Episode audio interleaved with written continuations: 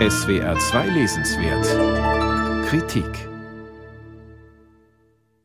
Am 18. März 1871, nach der Kapitulation Frankreichs im Deutsch-Französischen Krieg, entsendet die provisorische französische Regierung Truppen in den Pariser Stadtteil Montmartre. Sie sollen die Waffen beschlagnahmen, mit denen sich die Pariser Nationalgardisten gegen die preußisch-deutsche Belagerung gewehrt haben. Der Versuch schlägt fehl. Die Truppen der delegitimierten, monarchistisch geprägten Regierung werden zurückbeordert und die Pariser Bevölkerung übernimmt in Form eines revolutionären Stadtrats die Kontrolle über die Stadt. Während in Versailles die Rückeroberung von Paris geplant wird, vollziehen sich in der Hauptstadt tiefgreifende Veränderungen. Die Trennung von Staat und Kirche wird beschlossen, die Schulpflicht eingeführt, Kinderbetreuungsstätten sprießen aus dem Boden und Frauen gründen Produktionsgemeinschaften.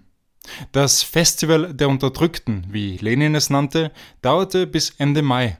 Dann bereiteten die Versailler dem Experiment ein jähes und blutiges Ende.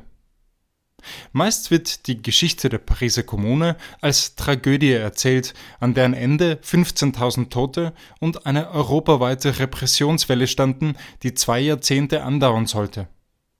Kristen Ross interessiert sich in ihrem Buch Luxus für alle nicht für das tragische Scheitern, sondern für die ungeheure emanzipatorische Kraft, die von der Erfahrung der Kommune ausging.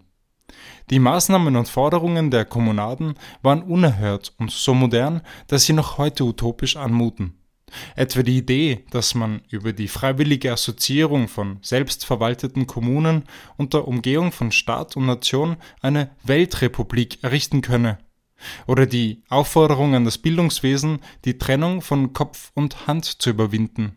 Pflügen solle ebenso auf dem Lehrplan stehen wie Schreiben und Lesen. Oder die Forderung nach einer umfassenden Demokratisierung von Kunst und Kultur, worunter nicht nur die Befreiung von Gemälden aus privaten Gemächern verstanden wurde, sondern auch die Erweiterung des Kunstbegriffs an sich. Aufgrund ihrer realen Existenz und ihrer Kompromisslosigkeit war die Kommune Inspiration für zahlreiche Denker, allen voran Karl Marx, der sich unter dem Eindruck der Pariser Ereignisse anarchistischen Positionen annäherte. Ross beschäftigt sich aber nicht so sehr mit Marx, als vielmehr mit drei weniger bekannten Theoretikern, den Geographen Piotr Kropotkin und Élisée Reclus sowie dem Künstler William Morris. Allen drei war gemein, dass sie den Kapitalismus als Produktions- und Herrschaftsform ablehnten.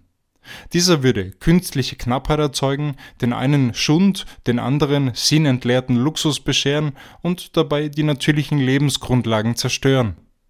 Inspiriert von vorkapitalistischen Enklaven in Nordeuropa und unter dem Eindruck der Kommune kämpften sie vehement gegen die Theorien von Robert Malthus und Charles Darwin, wonach Leben ein Konkurrenzkampf um knappe Ressourcen sei. Es gebe mehr als genug für jeden und wahrer Luxus könne nur Luxus für alle bedeuten, meinten sie viele Jahrzehnte vor Beginn der Umweltbewegung. Ross präsentiert die Gedankenwelt dieser radikalen ökosozialen Vorreiter, ohne sich groß um das Vorwissen der Leser zu kümmern.